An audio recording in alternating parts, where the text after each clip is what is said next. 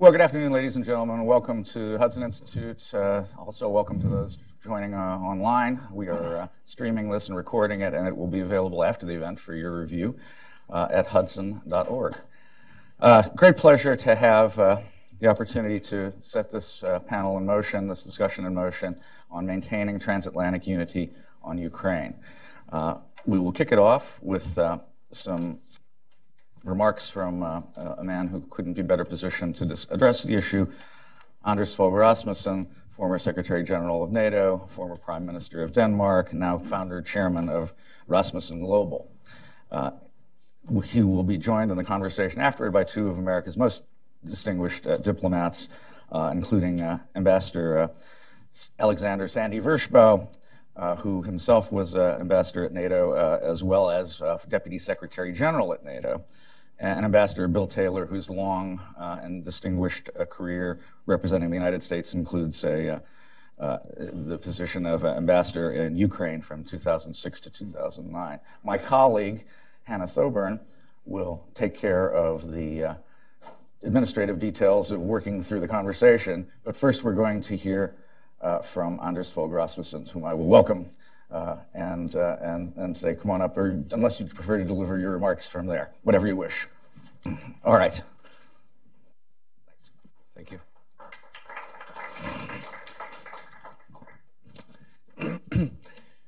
thank you very much for that uh, kind introduction, and uh, thank you uh, to the Hudson Institute for organizing uh, this event, uh, which uh, takes place at a very crucial point of time because um, important decisions uh, will be uh, taken uh, on um, the the American-Russian relations and also our relations with um, Ukraine very soon. Um, a month ago, we visited um, the contact line between what I would call the free Ukraine and the occupied uh, Ukraine. And I have to tell you, uh, to call this conflict in Ukraine a frozen conflict, that is misleading. Uh, more than 10,000 people uh, have been killed uh, during this uh, conflict. 1.5 million people are internally displaced. Um, 3.5 million uh, Ukrainians uh, are trapped uh, behind the contact line, and we have also seen villages being split because of the contact line. And overall, this the Russian aggression against Ukraine uh, is uh, threatening the vision of a Europe uh, whole, free, and uh, united, a vision we formulated uh, after uh, the end uh, of uh, the Cold War. Um, I see this as part of a very clear Russian ambition um, that goes far beyond Ukraine. Of course, we have seen how the Russians have illegally annexed Crimea into the Russian Federation and how they are destabilizing the situation in eastern Ukraine.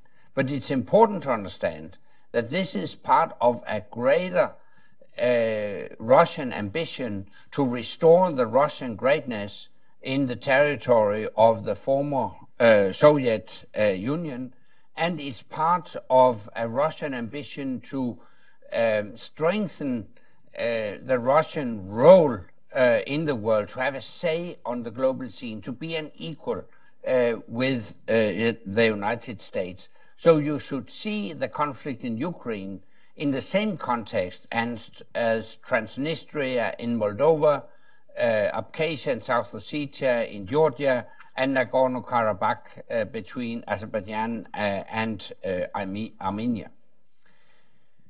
It's a very sad situation. I mean, uh, basically, I think we we we share a lot of economic and security interests uh, with uh, Russia. So the question is, how can we engage Russia more constructively.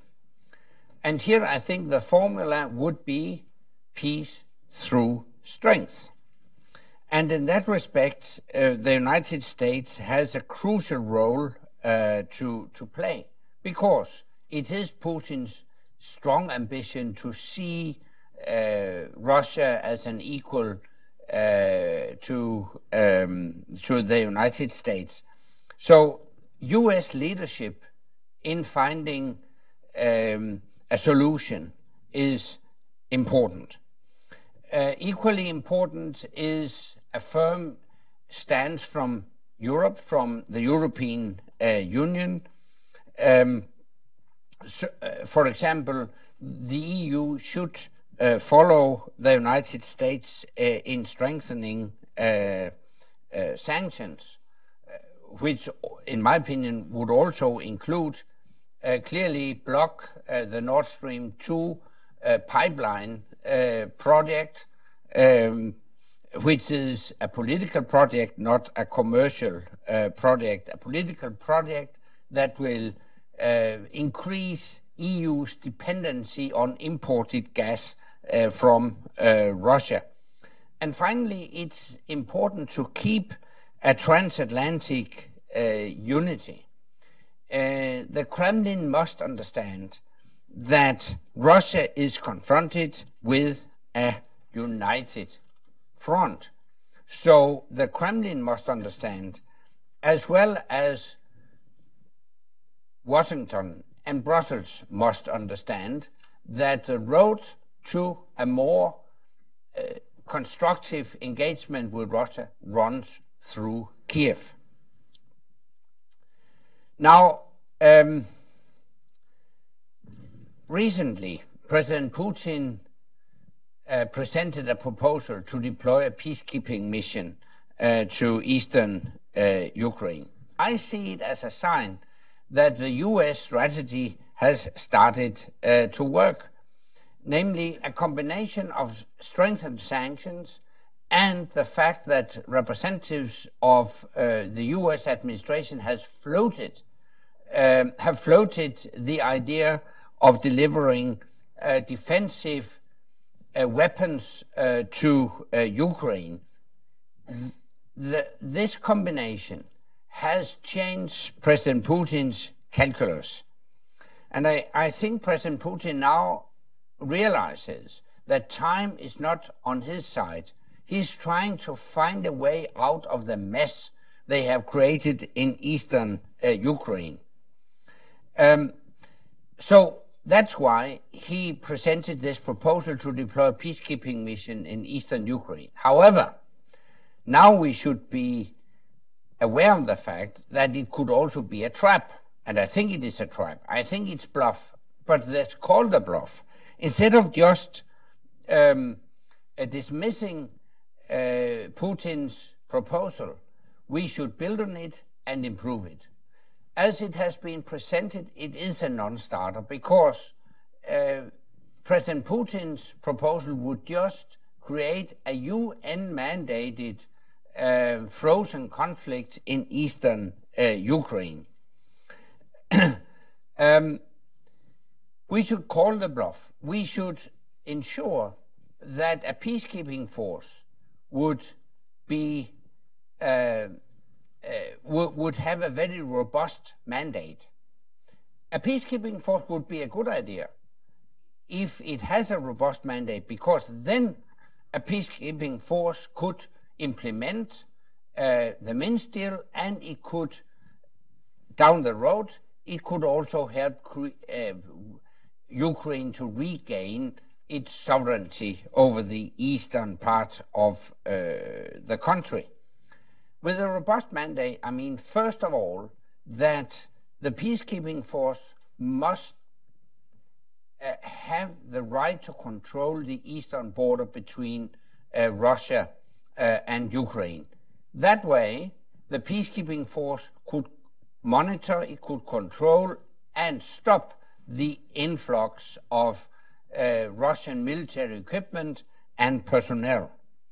And furthermore, a robust mandate would imply that the peacekeeping force uh, could protect the people, the three and a half million people living in eastern Ukraine, and not just the OSCE peace uh, keeping or peace monitors. Um, they could also protect infrastructure in eastern uh, Ukraine. Um, and finally, I think it's important we make clear that there can be no relief of sanctions uh, until Russia fully implements its part of uh, the Minsk deal. So this way, I think we could keep up pressure uh, on uh, Russia. The second way we could do that would be to help Ukraine much more proactively than uh, done already. In that respect, we should deliver defensive military systems to Ukraine so that Ukraine will be better equipped to protect itself against aggression. During our visit to the contact line, we asked the Ukrainian troops, What do you need? And to my surprise, they didn't request heavy weaponry uh, like anti artillery, anti tank uh, weapons, etc. While uh, I think it's important still to have that on the table, I think what they answered is equally important, namely better information and communication technology. What they requested was secure communication systems, better jamming uh, systems. Um, they also requested uh, night vision goggles, etc. I think all these defensive military systems would be easy to deliver to uh, Ukraine um, immediately. So this is a second way in which we could keep up pressure uh, on uh, Russia. And then I would mention the third instrument, namely to grant Ukraine status as a major non NATO ally. That's a possibility uh, that the US has used already vis a vis 16 other countries in the world. They have been granted this status as a major non NATO um, uh, ally. Um, to be a non NATO ally uh, does not provide you with a security guarantee Article 5 in the NATO treaty. But nor does it exclude that down the road we could still accept uh, Ukraine as a member of uh, NATO. But here and now, it would first and foremost send a very clear signal to Russia that the US is behind Ukraine. US will help Ukraine. And substantially, it would ease military cooperation between um, Ukraine and the United States. These three instruments should be kept on the table strengthen sanctions, delivery of defensive military systems, and thirdly, uh, special status as a major non NATO ally. I think that's a way to get Putin to engage more constructively. On top of all that, I think we should provide more economic aid uh, to facilitate reforms uh, in, uh, in uh, Ukraine. The fact is that Ukraine has carried out more reforms during the last three years than in the previous 25 years.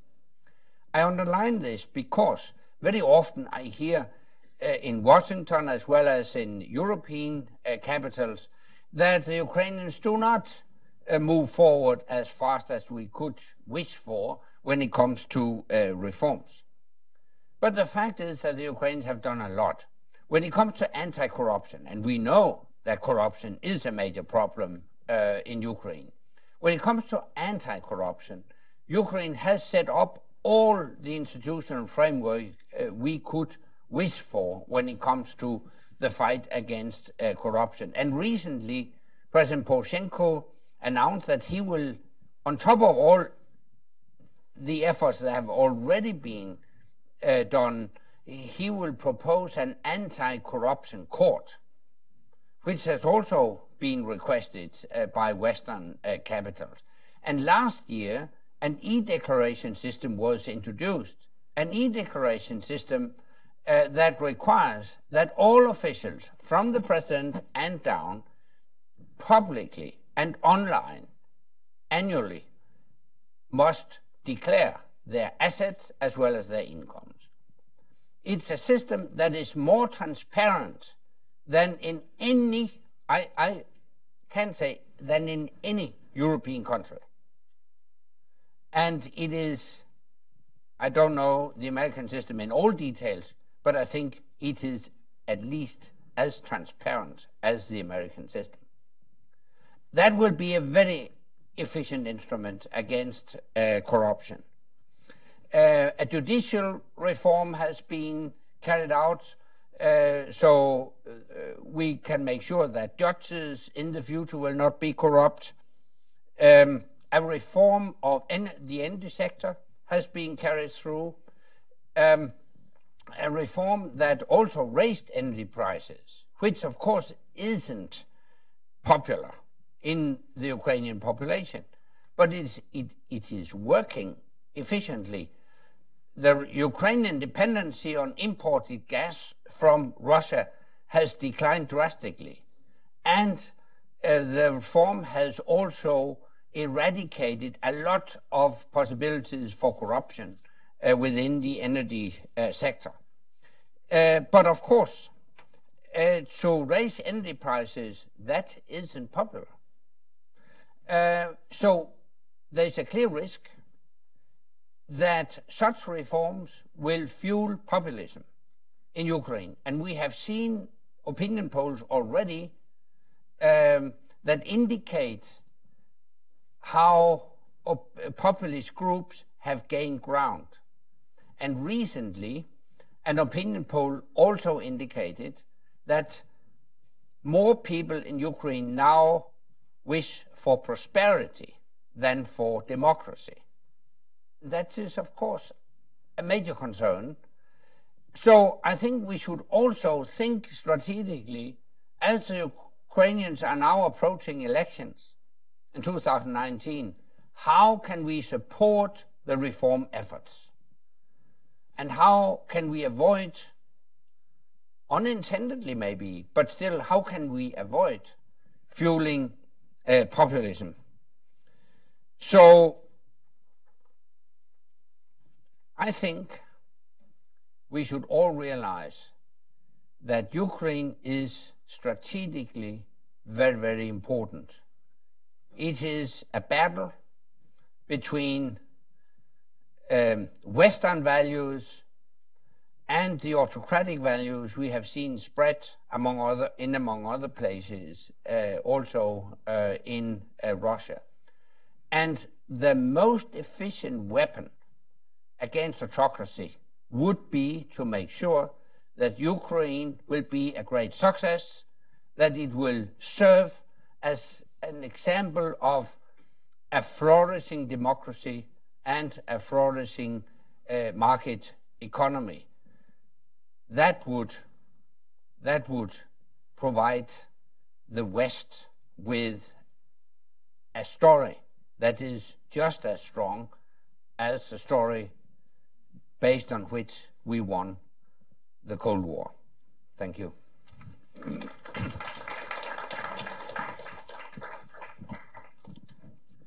very much, Secretary General Rasmussen. We're going to turn now to Ambassador William Taylor uh, for, for a quick response uh, to all the many issues that Secretary General Rasmussen just laid out. You covered a wide range of issues concerning Ukraine, concerning the U.S. Ukraine relationship, as well as the role for Europe uh, in helping bring Ukraine forward. So we'll turn to Ambassador Taylor uh, and then Ambassador Vershbow before moving in to a discussion. what he said. uh, I can only elaborate on a couple of things that the Prime Minister, that the Secretary General um, ha has put forward. Um, one of the things, let me just start off with, uh, so we're all NATO people here, it turns out. I was at a lower level, higher level, also higher level.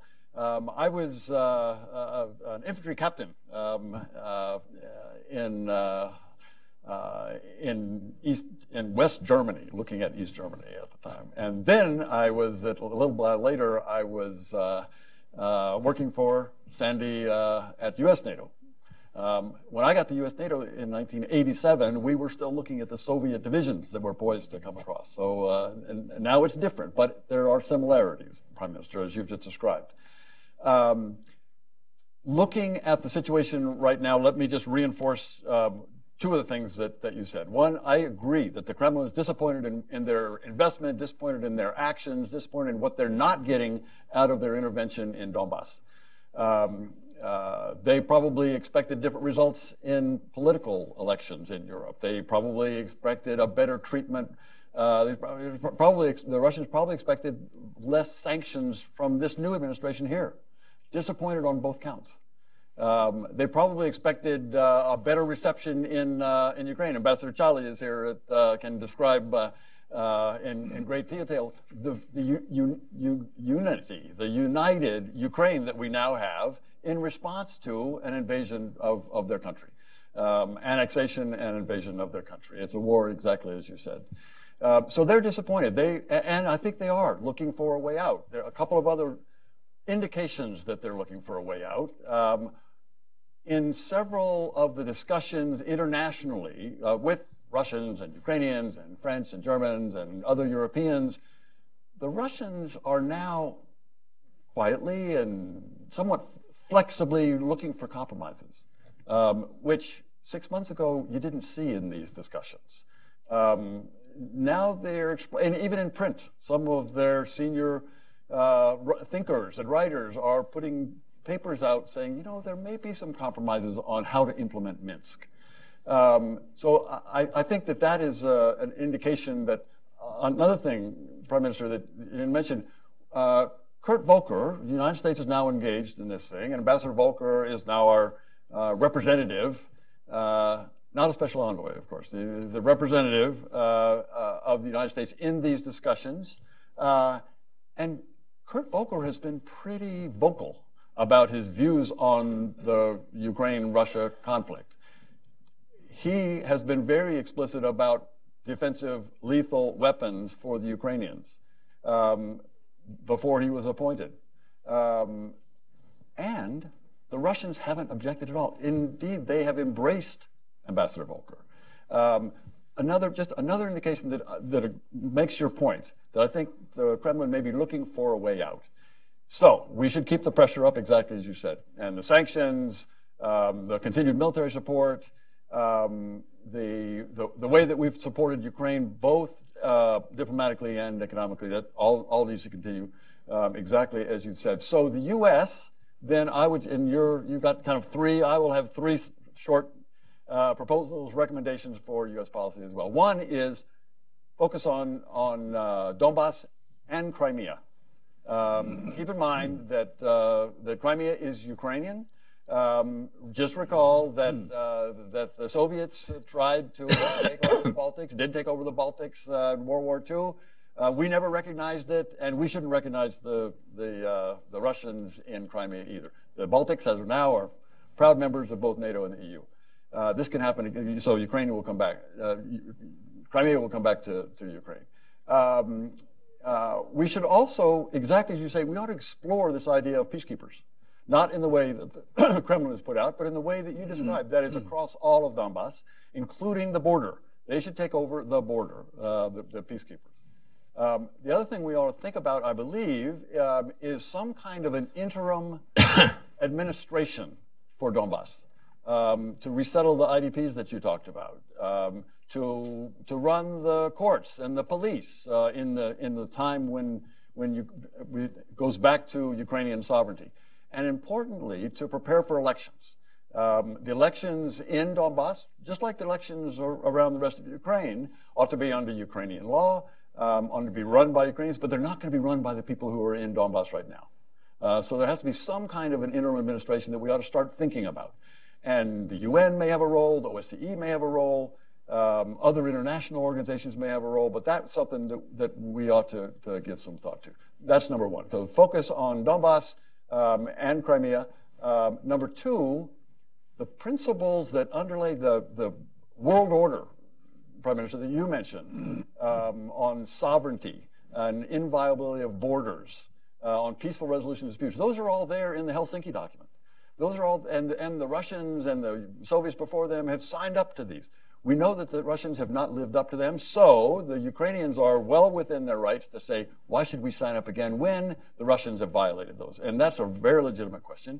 So it ought to be something, some discussion that looks at Helsinki, but Helsinki plus. Helsinki, Helsinki principles in addition to some guarantee to the Ukrainians that, that their sovereignty will, will be respected, that their security will be respected. So the mention of major non-NATO ally status as an example is, is some of the, might be a plus, the Helsinki plus on, on that kind of thing, to give Ukraine some, some assurance. Um, but some discussion of where Ukraine fits and where Russia fits in a, in a new Europe. Um, and that discussion we may want, may want to begin. Last thing would be uh, some uh, confidence building measures.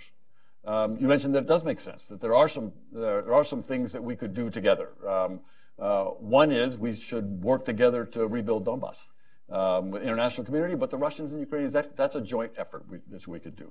There are some arms there's some arms control. There's some military to military confidence building measures or risk reduction measures or even discussions of cyber. There's some things that we may want to have a conversation with the Russians about, with the Ukrainians and with other the rest of Europe. But there are some things that would build confidence uh, uh, along these lines.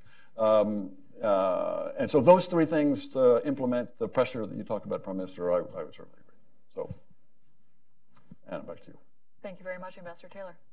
Ambassador Vershbow. Okay. It's tough going uh, third on the panel when you uh, agree with just about everything that's been said by the, uh, the other speakers. But I still want to emphasize, first of all, that it's very important we're having this conversation because in the last few months, the, the, focus of the debate in this country on Russia has focused mostly on the election interference, disinformation and propaganda, or Syria and competition in the Middle East. But for me, what the Russians did in uh, Ukraine is really the original sin. And it's still the greatest threat because uh, it's not only Ukraine's independence and its existence as a, as a uh, democratic state that's on the line, but of course the whole international order based on the rule of law. So uh, for that reason, I'm very pleased that the Trump administration, despite some early indications to the contrary, that it might uh, make, make uh, a, a, try to pursue a reset with Russia at the expense of Ukraine, has in fact come up with a reasonably coherent strategy, which uh, one hopes can be applied more broadly. Uh, but at least on uh, the crisis in Ukraine, they've developed a good strategy, and they've appointed a very capable diplomat, Kurt Volker, to help carry it out. But of course, this strategy will only really work if we uh, remain strong, we may remain united with our allies. That's absolutely indispensable. And uh, of course, we have to adhere firmly to our principles. So we should, as, as Bill said, uh, refuse to recognize the illegal annexation Crimea and demand that it be returned to Ukraine, uh, however long that takes. Hopefully, it'll be less than 40 years, as was the case with the Baltic states. And in the case of the Donbass, it means maintaining and, if necessary, increasing the pressure on Russia uh, until they agree to uh, restore Ukrainian sovereignty in full, as uh, called for in the Minsk agreements. I agree. I'm a little more cautious in, about it, but I do see a glimmer of hope in uh, recent Russian moves uh, that they may be looking for a way out of the Donbass. Uh, clearly, the Crimean annexation has been a winner for Putin in domestic terms, but his plans for a second secessionist rump state in southern Ukraine, the so-called Novorossiya, project uh, did not play out as, uh, as intended. He clearly miscalculated or he was uh, misinformed about the attraction towards Russia that uh, supposedly existed uh, in, uh, among Russian speakers in the southern parts of Ukraine. And he underestimated the degree to which most Ukrainians, whether, whatever their language, and whatever their ethnicity, the, the, the, degree to which they support Ukraine's independence and aspire to a European future. Uh, and I think he also underestimated the Ukrainian armed forces' ability to kind of get their act together quickly after the shock of the uh, aggression and take a lot of their territory back until Russia was forced to uh, introduce its, uh, its regular forces uh, at uh, Ilovaisk. And so now Putin can see that after three years of low level conflict and, uh, and occupation, uh, Ukrainian resolve and Ukrainian national identity are, if anything, even stronger than they were uh, in 2014. And at the same time, Putin hasn't managed to derail the reform process significantly uh, or implementation of uh, the EU association agreement. And of course, uh, particularly with the passage of the sanctions bill, he now knows that he's not going to get sanctions relief, at least from the US, uh, for free. And uh, I think he's found that transatlantic unity is much harder to crack uh, than he may have imagined. So, uh, as Anders said, our strategy is beginning to work, and uh, Putin's peacekeeping proposal, while it may be unacceptable on its, on its terms, could indicate that he's trying to find a way out. Uh, he may not make a real decision on this. He may be just be testing and probing for a while. he may not make the decision until after the elections in March, but that's not so far off. Of course, even then, it's not clear whether Putin will opt for full restoration of Ukrainian sovereignty uh, or whether he might try to opt for a Transnistria solution. In other words, uh, freezing the conflict for real, ending the violence, but not agreeing to terms that would give Donbass back to uh, Ukraine. So our challenge is to, to convince them to choose uh, the first path, full Minsk, and not uh, the frozen conflict route. And we should indeed, as uh, my colleagues have said, test him in the negotiations in terms of putting forward the idea of a very robust UN peacekeeping mission, which should clearly have as its declared goal the implementation of the Minsk agreements and full restoration of Ukrainian uh, territorial integrity. It cannot just be a limited mission to protect the OSCE monitors. Uh, I agree with what's already been said about the, you know, access through the entire occupied territories, access to the border, which is absolutely indispensable, uh, so that not only the weapons can't come back in, but the little green men who have to depart, along with all the volunteers and the vacationers who are fighting on the Russian side, uh, they have to leave and not be allowed to come back in either. I agree with Bill that, uh, if possible, this may be very ambitious, but uh, adding to a peacekeeping force an international interim administration, which the UN has experience with. They, they, they did this, for example, in, uh, in the former Yugoslavia, up in uh, eastern Slavonia. Uh, that may be uh, essential to uh, get the separatist authorities, the Ill- illegitimate separatist authorities, out of out of the picture as quickly as possible and put in a, a neutral, internationally sponsored uh, administration to maintain law and order, oversee return of refugees, uh, reestablish you know, functioning governance in the occupied territories. uh, so uh, one question that people often ask, well, why would Putin want to do all this? How could he portray this as a success for him? And, uh, and some of the things we're proposing aren't in Minsk, although without introducing implementation mechanisms, you'll never achieve the, the goals set forth by Minsk. Uh, and, and the Russians so far keep saying it has to be you know, literally something that's in Minsk or they, they're, they're skeptical. Uh, but we have to push them on that because uh, Minsk is, defines an end state but doesn't define how to get there. But certainly some nationalists will, will accuse Putin of betraying the cause, betraying those valiant uh, Russian nationalists in, in the Donbass, uh, and that he was yielding to Western pressure. Uh, but of course, Putin controls the media space and the narrative in Russia. And if he did decide that he needed a way out, he could portray the peacekeeping force uh, and the international administration as a validation of his claims that uh, the Russian speakers in the Donbass were at risk and that they needed international protection during a transition period. And of course, he could point to Kiev's fulfillment of the political aspects of Minsk, which they would have to deliver on once uh, a serious process of ending the violence once and for all, removing the heavy weapons, and in short, fulfilling the security aspects of Minsk uh, had been achieved. Now, as I said, none of this is going to happen without further efforts to not only maintain but probably increase the pressure on Putin to negotiate. On sanctions, uh, it's really important that the administration uh, get moving. Uh, they seem to be a little bit uh, disorganized on the on the uh, fulfillment of the uh, requirements of the sanctions bill, but they need to kind of take some decisions on how they're going to make use of the additional authorities in the sanctions bill. And I think the most important thing they should do is promptly submit the report that's required by the legislation on Russian oligarchs uh, close to the Putin regime. while it's not clear from the legislation what this list would be used for, uh, it could serve as the basis for additional targeted financial sanctions on the main cronies uh, on whom Putin depends for his political support, and uh, at least many of whom are directly or indirectly complicit in the ongoing aggression and occupation of uh, Ukraine. So, the theory, at least, is if the oligarchs who make up Putin's political base uh, see that their access to the international financial system and their ability to travel in the West is going to be increasingly in jeopardy, uh, they could increase the pressure from within on Putin uh, to make a deal in the Donbass. On military pressure, uh, I agree we need to uh, also follow through on the, uh, on the public signals and hints that we're going to expand uh, defensive weapons assistance to Ukraine. well, I think, as Anders said, they may be mainly interested in the short term in, in communications gear, maybe some additional counter battery radars and armored vehicles. Uh, we have to be prepared to uh, provide even more substantial capabilities, such as anti tank weapons, if Russia doesn't de escalate, and we need to uh, show them that the, uh, the costs of uh, maintaining the status quo are going to continue to rise for Russia.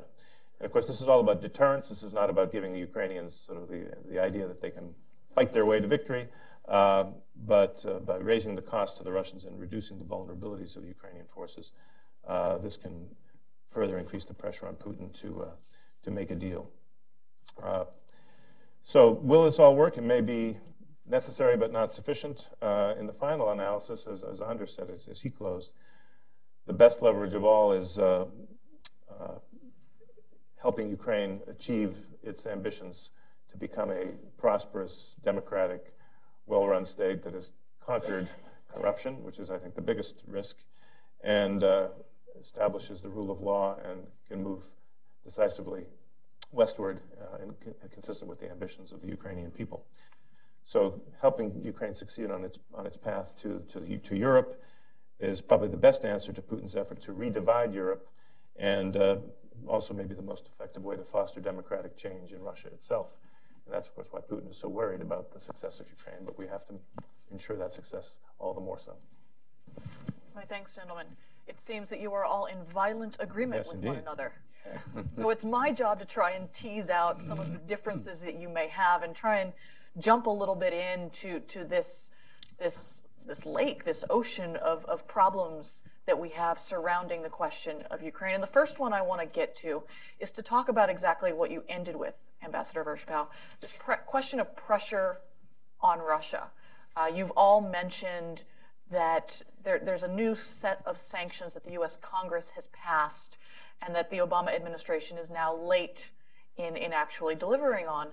And, you know, the, the title of this discussion is about maintaining transatlantic unity on Ukraine. And there was a lot of questions when Congress passed this set of sanctions on Ukraine whether or not this was actually destroying the unity that the US and our European partners had built up in having a full set of equal sanctions. And the US now has done a, one step more than our European colleagues have done. And one of the things I think we heard here in the US was that our European friends were not necessarily happy about it. They they wanted to not you know they, they, they didn't want to be as rough they didn't want to be as harsh and they wanted to do things in conjunction so did those sanctions did they did they hurt transatlantic relations on the question of ukraine is europe behind where where the us is or is the us jumping out too far ahead we'll start with you um, i think the eu should follow suit and strengthen sanctions, at least not criticize uh, the United States. Very often you hear the argument uh, in Europe that Europe will suffer more economically from sanctions than the United States because of the trade uh, patterns. But I think it's important to understand that uh, those European countries voicing that issue are exactly the same European countries that suffer the least from um, sanctions, like Italy, like Greece. They, they are almost not affected uh, by the sanctions, while those countries that are affected the most, the Baltic states, Eastern European uh, allies, they are arguing that we should follow the United States, even strengthen uh, our sanctions. Well, there was one specific point that was highlighted, and that was uh, the point uh, concerning energy pipelines, not least uh, Nord Stream 2 is here in focus. Um, I saw a joint statement from the Austrian and Germans uh, on this, and um, I strongly regret uh, that statement. Um, basically, I'm. I have to tell you, I'm against Nord Stream 2. I hope it can be stopped one way or the other. There's no commercial background for uh, Nord Stream 2. It's a purely political project. It would increase uh, EU dependency on imported Russian gas. And I think in the current environment of sanctions, it would be absurd to allow that project to proceed. Well, the German government will, of course, be instrumental in that case. Uh, let's see what comes out of the government coalition negotiations. Right now, the case is handled by the, the EU Commission. Um, Denmark can say no uh, to passing Danish territorial waters, but then they can just move the pipeline into international waters. So Denmark cannot, Denmark can say no, and Denmark will say no, I have no doubt. But Denmark cannot block the project. So I think we need either an EU decision or a German decision. Um, but apart from that single point, uh, I, I, I don't see any significant European resistance when it comes to uh, sanctions. Uh, well, you have a discussion, but until now we have kept the transatlantic unity, and I think that will also be the case in the future. So I turn to our ambassadorial counterparts. These sanctions that have been passed by Congress, they will most likely be implemented. Do they help or hurt any efforts that we might have to get Russia to the negotiating table? Do they help or hurt Kurt Volker in the job that he's been assigned to do?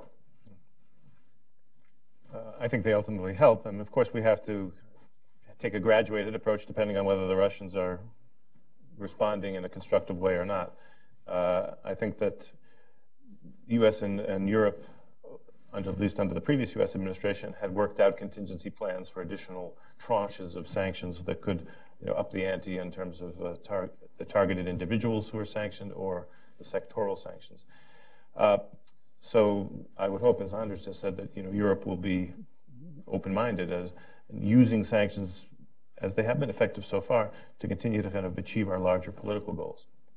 What complicates the debate is that the sanctions bill includes sanctions that are specifically related to Ukraine, but then there's a whole series of sanctions, uh, both in force now and that they're recommending we uh, impose later that are related to the interference in the election and broader you know, human rights abuses by Russia. So it's a melange of different issues. And we need to keep the distinctions uh, clear, uh, both to ensure unity with the Europeans who are focusing mainly on Ukraine sanctions, but also uh, the, in the situation where Kurt Volker succeeds and we uh, are in a position to lift the sanctions because the Russians have delivered on Minsk, that uh, we can still maintain a coherent approach and get the Congress to lift the right, the ones that are related to Ukraine, but leave in force the ones that are related to the election interference.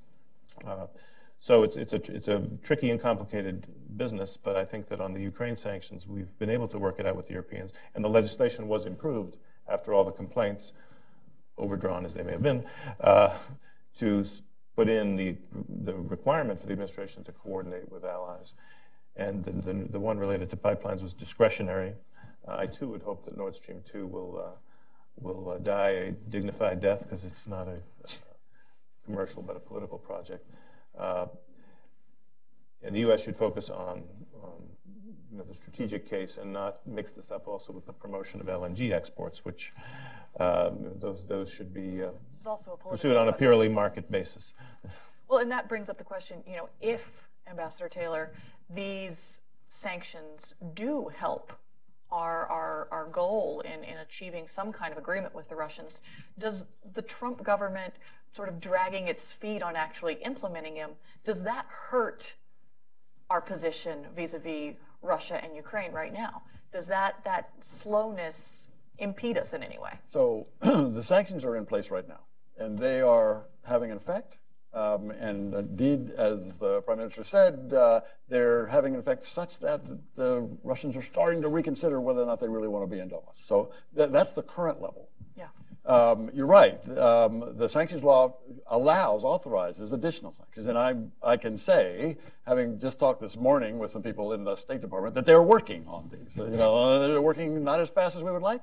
Um, All leave has been canceled. all leave has been canceled. They're working at nights. That's right. Uh, uh, but, but that, that's coming. I am confident that, that that's coming. It'll be, a, a, it won't be all at once and it'll be kind of step by step. But they're, but they're, I'm confident that the people will Take your word for it. You, you can take. I'm taking their word for it, and, and you can you can do that. Um, also on the on Nord Stream, um, I think the Secretary General is exactly right. That is, the Germans are going to have a big say. But I also have the sense, and people in this room may have a better sense, um, that the very top of the German government would agree with you.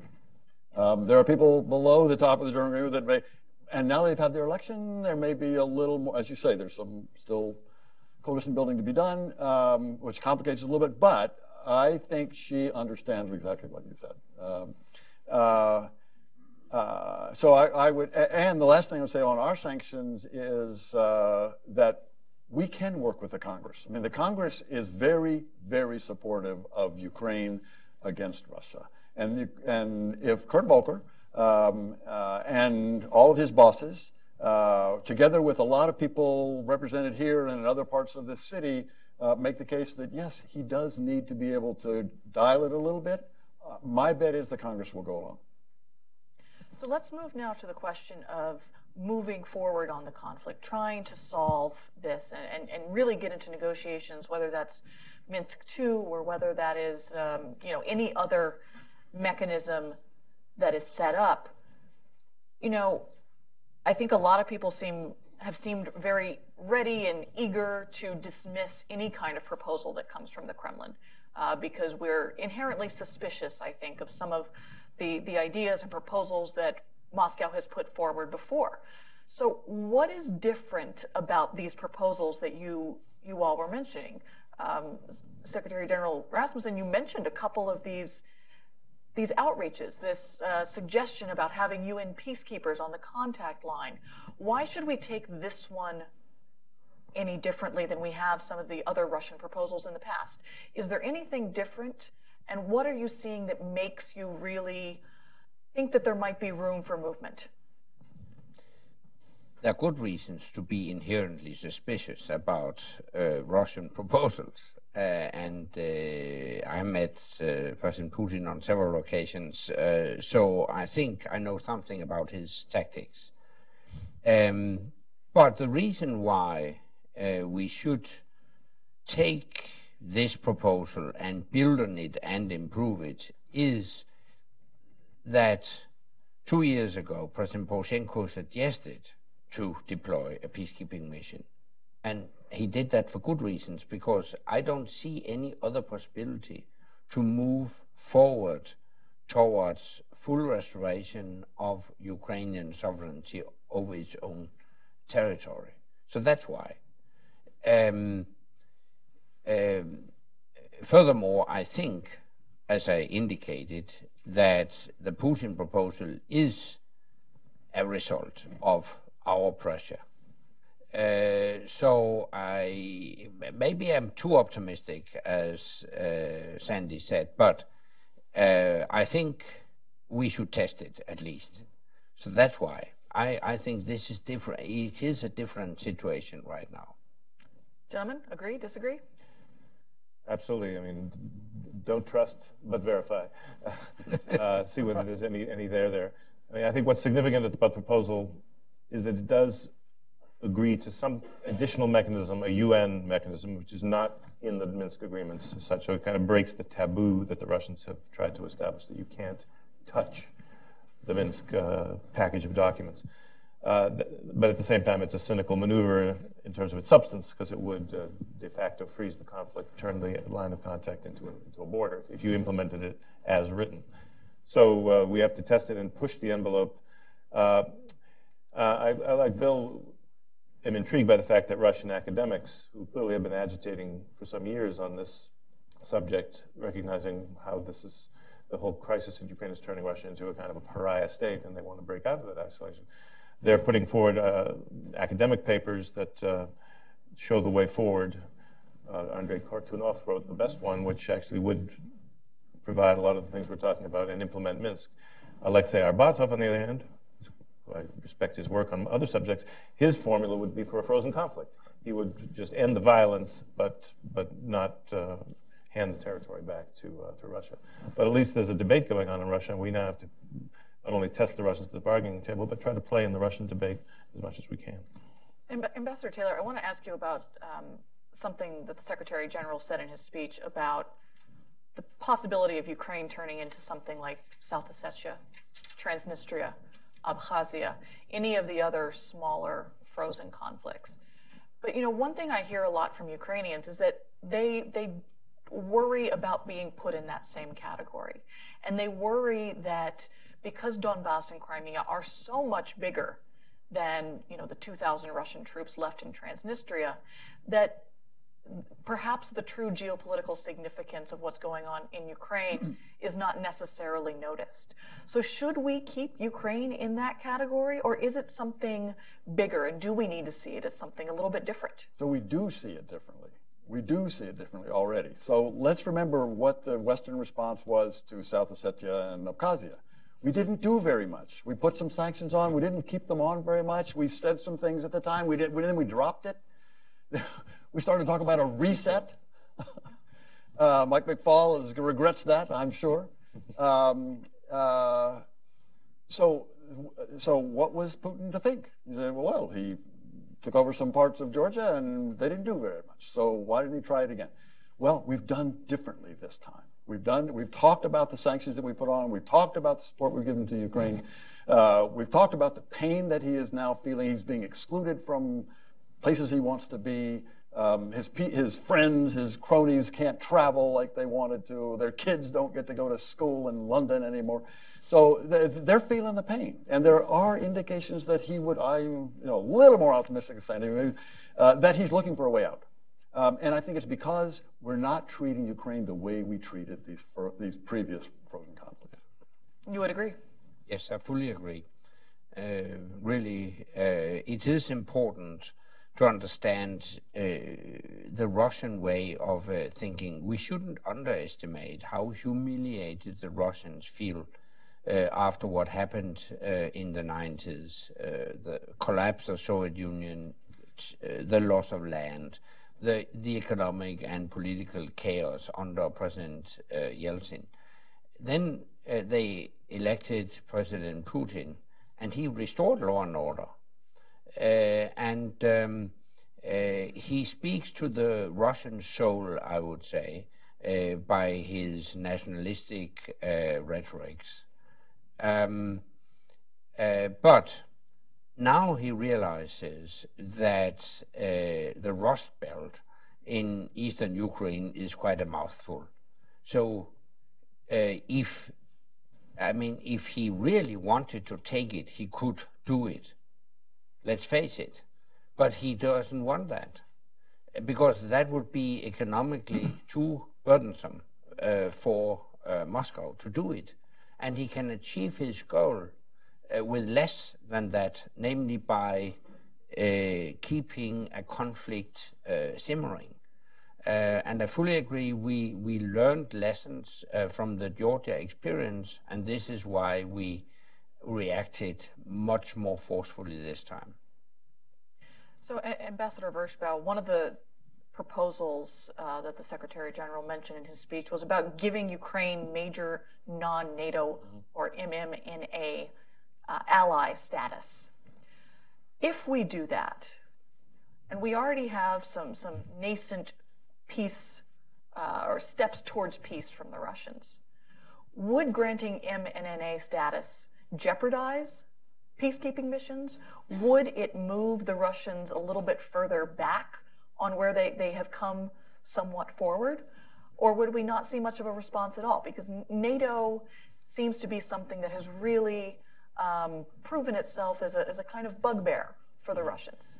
Yeah, well, remember, we were talking about major non-NATO, Non-NATO. ally, ally status, which is a status enjoyed by 16 other countries, none of them in Europe. Uh, it includes uh, Korea, Japan, Tunisia, Afghanistan. There's a lot of different countries that have But remember, it, it, after 2008, at the, the NATO summit in Bucharest, Romania, when a map, a, a membership action plan, was being talked about for some of these countries, the next thing we got was the invasion of Georgia.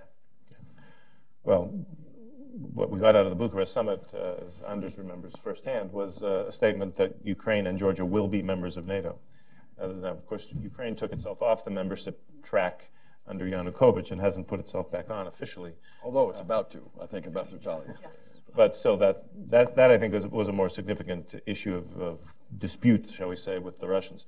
I don't think MNNA status would have a huge impact on Russian perceptions. I think it, they'll be more interested in, in calculating uh, the consequences of, uh, of the decision we hope happens soon to provide more defensive weapons, and particularly if it includes some lethal systems. Because that's, that's concrete military support. MNNA status primarily gives uh, a country uh, easier access to uh, foreign military financing and uh, ac- access to U.S. defense assistance, to certain kinds of specialized training that are not normally offered to uh, every country in the world. Uh, so it would provide some concrete benefits, but it would also have a symbolic uh, sense, sort of symbolic signal of commitment uh, to a kind of a long-term security partnership with Ukraine. Now, some in Ukraine, uh, I've heard say, well, it says non-NATO. We don't want anything that says non-NATO because our, our ultimate uh, destiny is to be in NATO. Uh, but it, it doesn't set any, any kind of, change of course for Ukraine. It uh, doesn't have a security guarantee on the one hand, but it doesn't prejudge a country's uh, eventual uh, eligibility for NATO membership. That's, that's a separate matter. Secretary General Rasmussen, the question here in the United States, again, as you mentioned in your speech, about giving arms to Ukraine is, is heating up again. And I think one of the things that's not necessarily talked about here when, is when we say lethal weaponry. What exactly does that mean? Are we talking about pistols? Are we talking about um, Javelin anti tank missiles? Are we talking about night vision goggles? Or are we talking about radar that help Ukrainians see incoming mortar fire? What impact do you think a, an American decision to give some kind of weaponry, somewhere in that range that I just, just discussed, how would your European counterparts react to that decision? Would we get a unified European response of, of positivity or negativity, or would you see a kind of split where Baltic nations and Poland, for example, might be uh, really, really in favor of such a thing, whereas nations further to the west or to the south, Italy, Spain, France, might not be uh, so happy about the, the situation. If you're looking forward, what, what does uh, that relationship start to look like? Yeah. Uh, first, uh, on, on your question, which kinds of uh, defensive weaponry? I think all the things you, you mentioned should be in the table, uh, of course. Uh, heavy weapons, as well as uh, more sophisticated information and communication t- technology. So, all of it should be on, on the table. Um, how would the Europeans react if uh, the US were to take such uh, a decision? Well,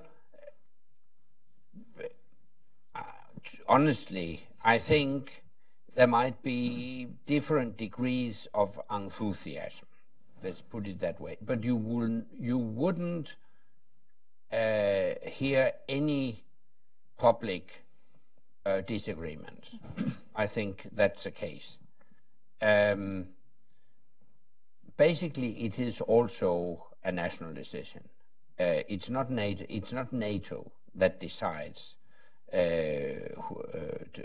which weapons you would deliver because NATO does not possess weapons as a point of part. It is a national possession, and that's also why it's a national decision. So if the US takes that decision, the US takes a leadership and will be followed by certain European allies. But as uh, others will just be passively uh, silent, uh, I would say. Uh, but basically, only the US has uh, the capacity to deliver the weapons we're speaking about. Because what the, the Ukrainians are requesting are uh, assets that only or mainly the US possesses. When you say some nations would follow the US, do you mean they would follow the US in words and verbal support, or would they also provide some kind of token um, material? I believe the Lithuanians have already done something similar exactly. and been giving yeah. some equipment to the Ukrainians. Would you see? Do you, would we expect to see a sort of wave of that as well? Yeah, it would be both. It would be verbal support from some countries, and other countries would take it as an opening uh, through which they could also deliver uh, weapons. But let's be honest about it, that would be very modest. But still, they would support uh, the US uh, decision to deliver weapons. Let me just add one thing. In this case, I think a consistent messaging from this capital is of utmost importance. Uh, when we meet members of the US Congress, there is a bipartisan support for delivering defensive weapons. But it gives confusing measuring when this is not implemented by the administration. Yeah. And it has not been implemented yet um, both as regards delivery of defensive weapons and also strengthening of sanctions. And we know that Putin will consider such confusing measuring a, weak, a weakness that he can exploit. So I would urge Congress and the administration uh, to send consistent, unified messages on both sanctions and weapons. Hunter, Please. just one other point on uh, on the weapons question. Um, it, there are ways to do this. Um, you, we could make a big announcement, big send off and arrival and training, and or we could do it quietly. Um, and the people who need to know would know. Um, Can we do it through a proxy? There are lots of ways to do it. The point is we should think about how, how to do this. And the question is big explicit or not so big explicit. But I think the main audience, being Russia, will will know and should know. They will uh, and they should. Uh, and there will be either allies. Way, either way. And there will be allies, back to your original question, there will be some who wring their hands and say, oh, we shouldn't do anything that provokes Russia. But you could argue that weakness provokes Russia. I mean, they've been haven't been provoked by the Ukrainians for the last three years, but they continue to launch artillery and rockets every day, and they've taken a lot of uh, Ukrainian lives. So, uh, so you know, Ukraine does deserve the right to defend itself. And the lethal, non-lethal distinction is a bit uh, artificial. I mean, lethal, I guess, is literally anything that goes bang. But uh, one could argue that the counter-battery radars, which the Obama administration did provide, and I think which the administration may do more of, uh, enable the Ukrainians with their own firing mechanisms to take out an artillery piece that's shooting at them. So it's definitely defensive. It's, the radar isn't lethal, but it gives the Ukrainians a much better ability to, to defend themselves. So if we do arm Ukraine in any way, what kind of response could we or should we expect from the Russians?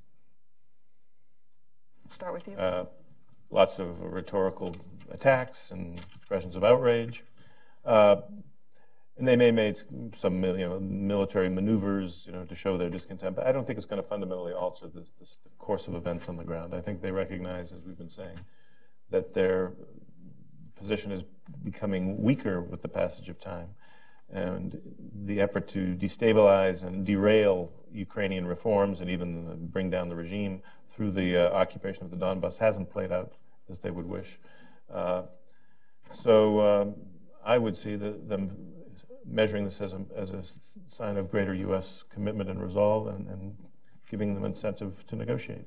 Ambassador Taylor, would we potentially see Russian retaliation uh, in, in a different way, say by their choosing to, to arm uh, some rebels in Afghanistan or pushing harder They're already Venezuela? arming Afghanistan Taliban. true. You know, so that, that's that's not a threat they can make. Um, and again, if we are not, if we do this quietly, uh, it's up to them to decide. They don't have to respond. Um, they don't have to. They can identify it if they want, if we do this quietly, or not. Um, they didn't immediately identify the Turks as being the ones that shut down their airplane. Um, so um, Turks took credit for that pretty soon. they did, as they should, uh, as, as they should. Uh, so, uh, yeah, the, the other point on their response is if they were to take aggressive military action in response to this in Ukraine, yeah, th- uh, they can always, you know, they they have a big military.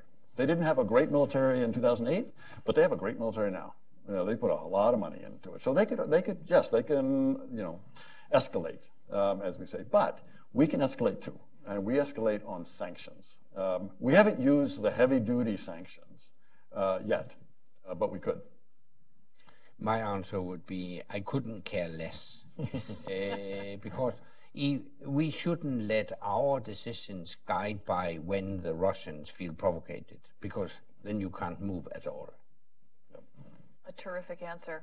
You know, we're, we're running out of time here, but I want to get to the, the other major thing you mentioned in your speech, which is this question of reforms in Ukraine. And I think here in Washington, we sometimes hear a lot about Ukraine fatigue, is that we're always talking about Ukraine and reforms and financing and push, push, push, and things feel like they're too slow and we're not getting enough done.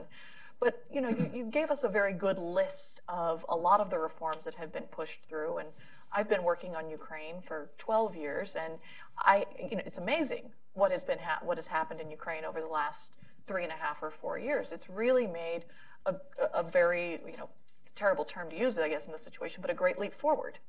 Uh, it's a work in progress, but how? I mean, how much really should the international community, U.S., EU, IMF, the entire international um, community, how much should we, can we expect from Ukraine on, on reforms? Do you expect to see that pace of reforms slow as we come up upon a new presidential election in two years? Or, or will we actually conversely see it speed up? Um, we know that even in well-established democracies, it's increasingly difficult to carry out uh, reforms uh, when you are approaching uh, elections. So you shouldn't be surprised if you see exactly the same uh, in in uh, Ukraine. Uh, however, personally, and that would also be my advice to President Poroshenko, um, I think if he makes the fight against corruption his one of his major election pledges, then he would have a good chance, uh, both in the eyes of the international community, to stand as a president that is really committed to reforms, and I think he would gain a lot of ground uh, in his own country, because fight against corruption that can unite all Ukrainians. I, I, think it's very correct. I mean, the, there's some terrific polling that shows that the two major concerns of Ukrainians are the war, the external war in Donbass, and the internal war, which is corruption. Uh, so, so, Ambassador Taylor, I see you want to jump in. I, I did, Hannah. A couple things. One is the Prime Minister mentioned that this e-declaration um, system that the Ukrainians put in, and it's more it's more transparent than any in Europe. Well, it's more transparent than here. Mm-hmm. I mean, Sandy and I, have, many people in this room have filled out these forms every year, and it's nowhere near. It, a, it's not public, uh, and B, it's not anywhere near as detailed as as what. So the, the, big deal in Ukraine was, oh, the journalist pointed to, oh, this lawmaker, you know, has three Rolex watches yeah, yeah, yeah. and a flat. Uh, you know, where did he get the money? No, that's not the thing. The thing is, they published it. That is transparency. That is, a, and the what tripled or quadrupled uh, gas prices, uh, which is the single largest source of corruption in Ukraine, was low gas prices. um, going to oligarchs and going to Russians, um, going to Russian oligarchs. So, so I think, and the last thing I'll say, Hannah, is this business about Ukraine fatigue. We should retire that term. Um, we don't, it's self-indulgent for us to talk about Ukraine fatigue. You know, this is important for the reasons that the Secretary General said. Um, Ukraine matters to us, it matters to Europe, it matters to the Ukrainians, um, and it matters in the end, as Sandy has said, to the Russians. Um, so this is important. We need to keep on this. Well, Ambassador Vershbow, and, and, this will be my last question before we turn, turn to the audience for just a few questions. How can we here in the U.S., when we're, we're in an atmosphere of America first. There's a bit of a feeling of wanting to pull back uh, from our international obligations. How do we make this case of the necessity to help keep, you know, keep helping Ukraine? How do we make that case to the American people? How do we make that to congressional members who are getting a lot of pressure from their constituents who say, why are you there? Why are we involved in this? What does this have anything to do with us? What is the quick, hard and dirty case for why we should continue to help this country? That's probably not a quick case, but uh, I think we have to make the case that Ukraine is, in, in effect, the front line of, of, of, democracy right now in Europe. Uh, you know, the Ukrainians are not just fighting for themselves, but they're fighting for the values that we stand for and that they deserve our support. As I said before, the, you know, the whole international system that we've painstakingly helped build under American leadership since the end of World War II, and especially after the fall of the Berlin Wall, is very much uh, at risk if Ukraine is, uh, goes under and is uh, once again under Russian domination. So that may not be an argument that comes naturally to an America First president or administration, but I think the fact that they've adopted a, stra- a strategy which is, uh, as I said, pretty coherent and put some serious diplomatic muscle behind it, and they're talking about creating some additional leverage, uh, shows that the administration gets it, however they may articulate it. And so uh, I'm, I'm, I'm not as worried about Ukraine fatigue as I there was six months ago, uh, at least on the part of the administration. I think Congress has been very engaged, uh, as demonstrated by the sanctions bill. So um, you know, we just need to keep our eye on the ball. I mean, there's so many other crises and, and uh, internal challenges, but uh, we have to walk and chew gum at the same time. That's the price of, of leadership, uh, and it's America's role, whether we like it or not. All right, so we'll turn very quickly to the audience just for a couple of questions. I'm going to take two questions uh, at a time, and I'll ask you to please stand, state your name, your affiliation, and please ask a question that has a, a question mark at the end. Uh, this gentleman right here. Uh, Greg Rose, former Defense Department. As you know, Russia and the Soviet Union before it has a long history of using peacekeeping forces uh, by inserting their troops into it as a force for ill. In Georgia, as you know, prior to the invasion, the presence of the Russian forces in their peacekeep in the peacekeeping operations that had international sanctions were one of the things that Russia used to cause tremendous trouble in South Ossetia and Abkhazia, especially in South Ossetia, because I dealt with it at the Pentagon. What do you? How do you ensure that those peacekeeping forces actually are not actually guaranteeing a frozen conflict in a sense? All right, and we'll take uh, one more question uh, here in, in the middle in the blue suit. Thank you. Thank you for a very interesting uh, panel. My name is Kestutis. I'm from members of Lithuania. And yes, Lithuania did support uh, with the weapons Ukraine, but uh, it's more symbolic support. And it comes from understanding that, you know, every country, according to United Nations Charter, has a rule, has a right to self-defense. and my question would be, we heard this talk, a lot of talking about uh, provocative behavior. Whenever we kind of look behind our shoulders every time to Russia, is, is it provoking or not? We got all the time we got bigger problems like South Ossetia, like Crimea, etc. Um, so it seems like uh, whenever we thinking about being provocative or not, is a self-defeating uh, behavior for the West. So what could be practical steps that not people in this room, but transatlantic community would be united uh, in the understanding about the dangers of the thinking and uh, talking about uh, uh provoking Russia. Thank you. We'll uh, start with Mr. Rasmussen. Um, how can we guarantee that peacekeepers will not just freeze uh, the conflict Um, first of all, let me stress you can only deploy a peacekeeping force on Ukrainian soil with Ukrainian consent. That's one thing. Uh, secondly, uh, I think it's only a good idea, and I think it will only achieve uh, Ukrainian consent provided that we have a robust mandate. And robust mandate would mean the right to control the eastern border and the right to protect the whole population and infrastructure in eastern Ukraine. In that case, it wouldn't just uh, freeze uh, the conflict, it would lead to Ukraine regaining full sovereignty and territorial integrity. Um, yeah, well, uh, the second uh, question, I don't know if I answer correctly, but I would say um, each and every country has a right to self-defense. It also has the right to decide its alliance affiliation itself. Same goes for Ukraine. Uh, in 1994, Ukraine gave up her nuclear weapons. In exchange, Ukraine received guarantees from three nuclear powers the US, Russia, and the UK.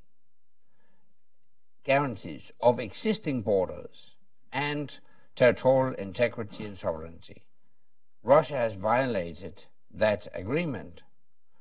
I think the US has a political, uh, I mean, a political obligation, a moral responsibility actually, to fulfill her commitments to what is called the Budapest Memorandum. And that's also, I think, a reason why the US should provide lethal uh, defensive weapons to Ukraine.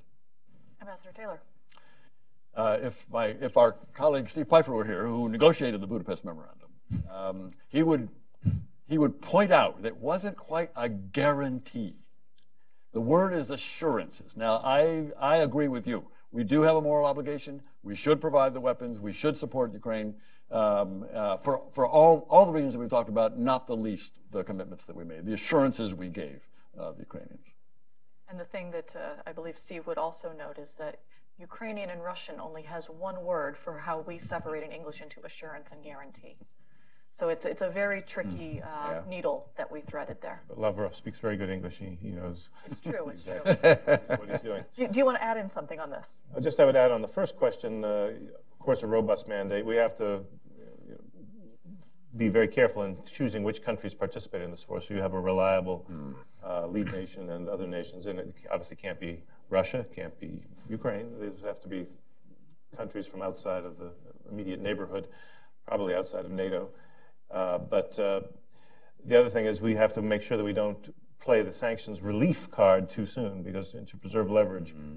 on the Russians, even if you get the perfect mandate and you have a strong special representative of the Secretary General kind of in the field making sure it's implemented, the Russians could still renege or stage some provocation and, and freeze the whole process of implementation. So you need to maintain your sanctions leverage uh, until you're absolutely sure they're going to live up to the agreement. And uh, I would agree on the on the second point. Uh, you know, we have to do what's the right thing for countries that have seen their sovereignty flagrantly violated. Uh, I think the way to deal with Russia is not to kind of constantly self-censor ourselves and uh, refrain from action that we think might provoke them, but you know, do what uh, we have to do, show strength, and try to negotiate reciprocal measures of restraint. Uh, this isn't quite the same as the old Cold War, but we need to draw some of the tools from the Cold War playbook and try to use them again in terms of conventional arms reductions, stabilization measures, uh, beefing up the Vienna document so the Russians can't, with such impunity, carry out these shocking surprise snap exercises. Uh, but we have to do this on a basis of reciprocity and get the Russians to show equal restraint and not uh, just exercise Western self restraint. All right, we've got time for two more questions here uh, rather quickly. Uh, Ambassador Chaly here in the front. Just allow me one comment on internal politics in Ukraine, and thank you so much that you give us the additional direction what we should do. But I used to be in three with three president, and I can say this. Uh, I agree with you. What's happened now? thanks Putin who just I don't thank him for killed our people, but thank really for pushing Ukrainian nation for consolidation and doing reforms. But my comment on MNNA. So it's, from my point of view, it's not so ambition now. Thank you that now consider this. Uh, we proposed that two, three years ago. I was in presidential administration. I remember this our proposal. Now we propose security agreement. So it doesn't matter what this will be, but for, for sure the level of cooperation between our countries, I mean United States and Ukraine, is much higher now and deeper. So we need to fix it institutionally this level of cooperation, just for that.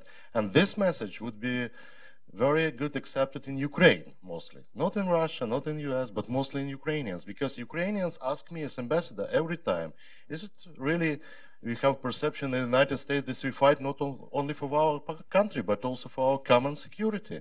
Because it's a kill 10,000, that's a big price. That's the reason why Ukrainians waiting for the firm position of the United States and such a decision. And uh, another important thing on lethal weapons. I'm not in a position as ambassador just ask about officially about that, but I just give you facts. The last two weeks, Russians supply eight tanks. Tanks. It's not not javelins, tanks. So they supply a launch system. They supply yesterday so-called humanitarian convoy with fuel for tanks.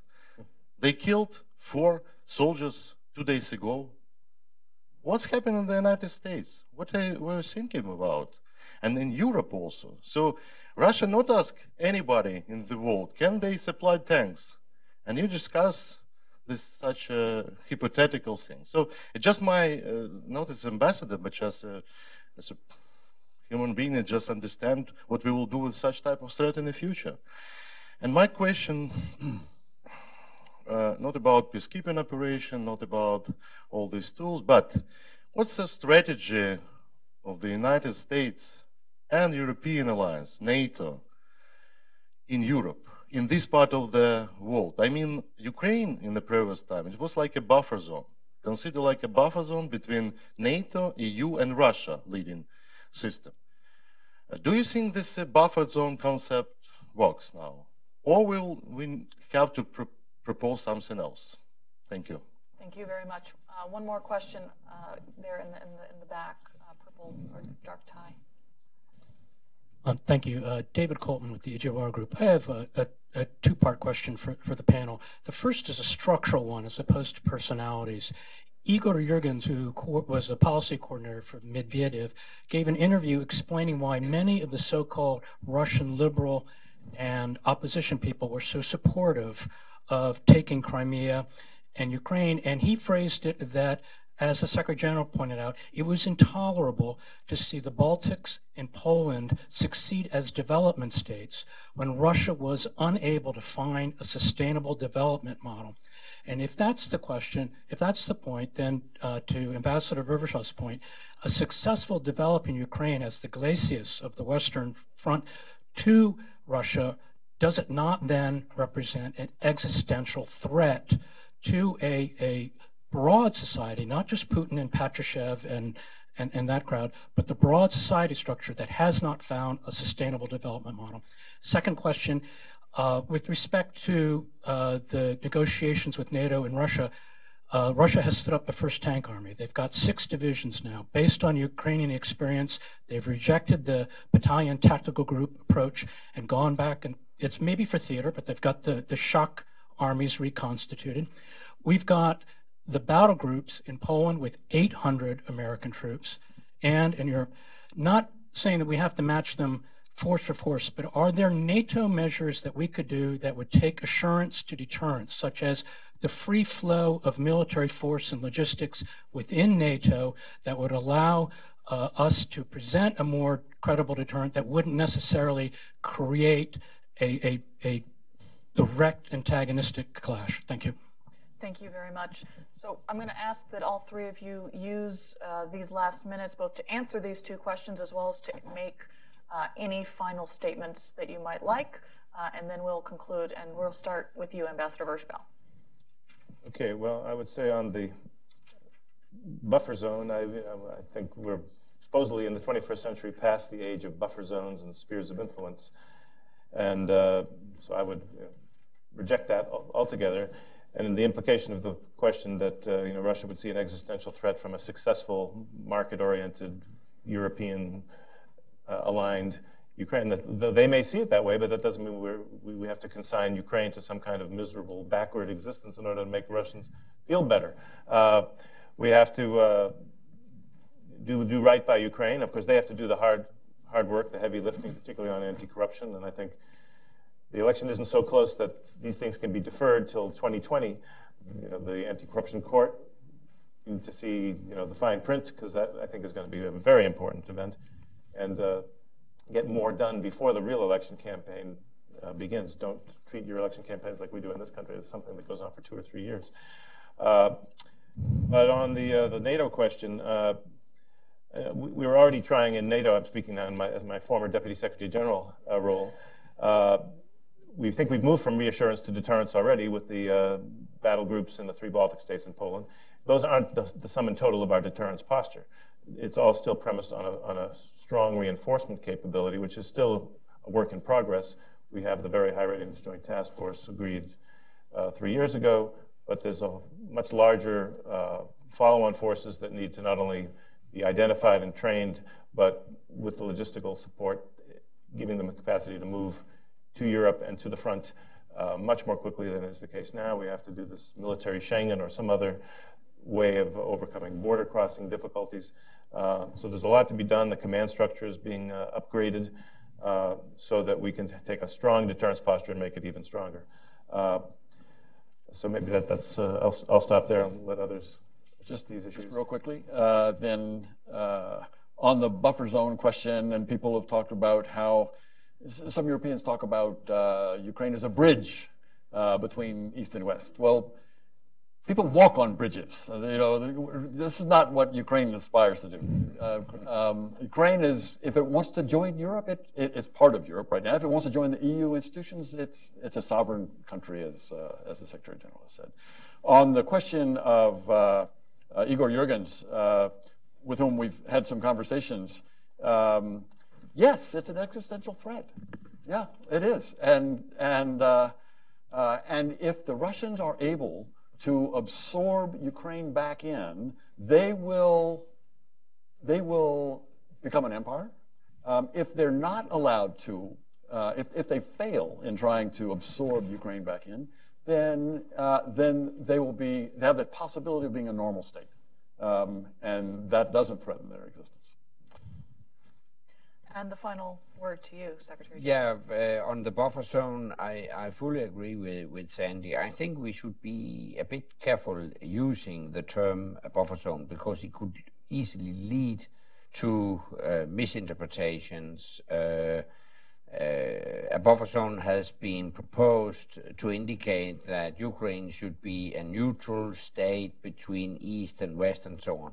I don't think we should engage in all that. I think we should insist on, on moving towards a Europe whole, free, and at peace, uh, as the United States formulated the vision immediately after the end of the Cold War, instead of talking about uh, buffer zones.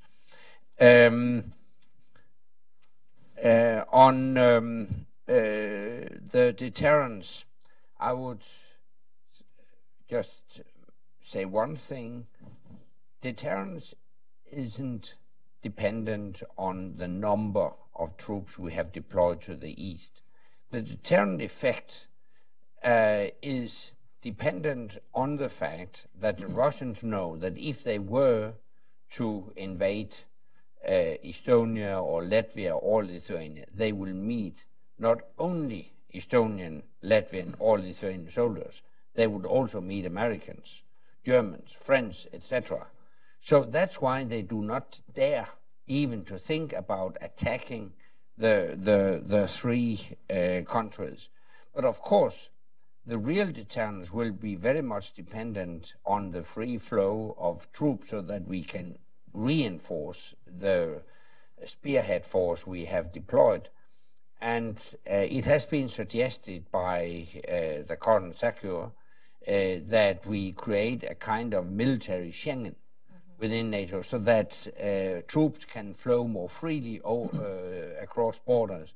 I'm strongly in favor of that. There's too much demo- uh, bureaucracy connected uh, with uh, troop movements today, so I'm fully in favor of it. So my last comment will be that I, I fully agree with Ambassador Taylor that we should uh, retire the term uh, Ukraine fatigue uh, because um, I sense when I uh, visit Western capitals sometimes a kind of uh, impatience, at least when it comes to reforms in Ukraine. But I can tell you, when I am in Kiev, I also sense a kind of, in particular, EU fatigue in Kiev. And it is the wrong time. Uh, it's a wrong timing of fatigue. We should uh, realize how important Ukraine is from a strategic uh, point of view. And if you are to make America great again, it's important to see Ukraine as a strategic asset. Success in Ukraine would make America great. And with that, I'll ask you to join me in thanking our distinguished panel. Thank you all for joining us today. And have a pleasant afternoon.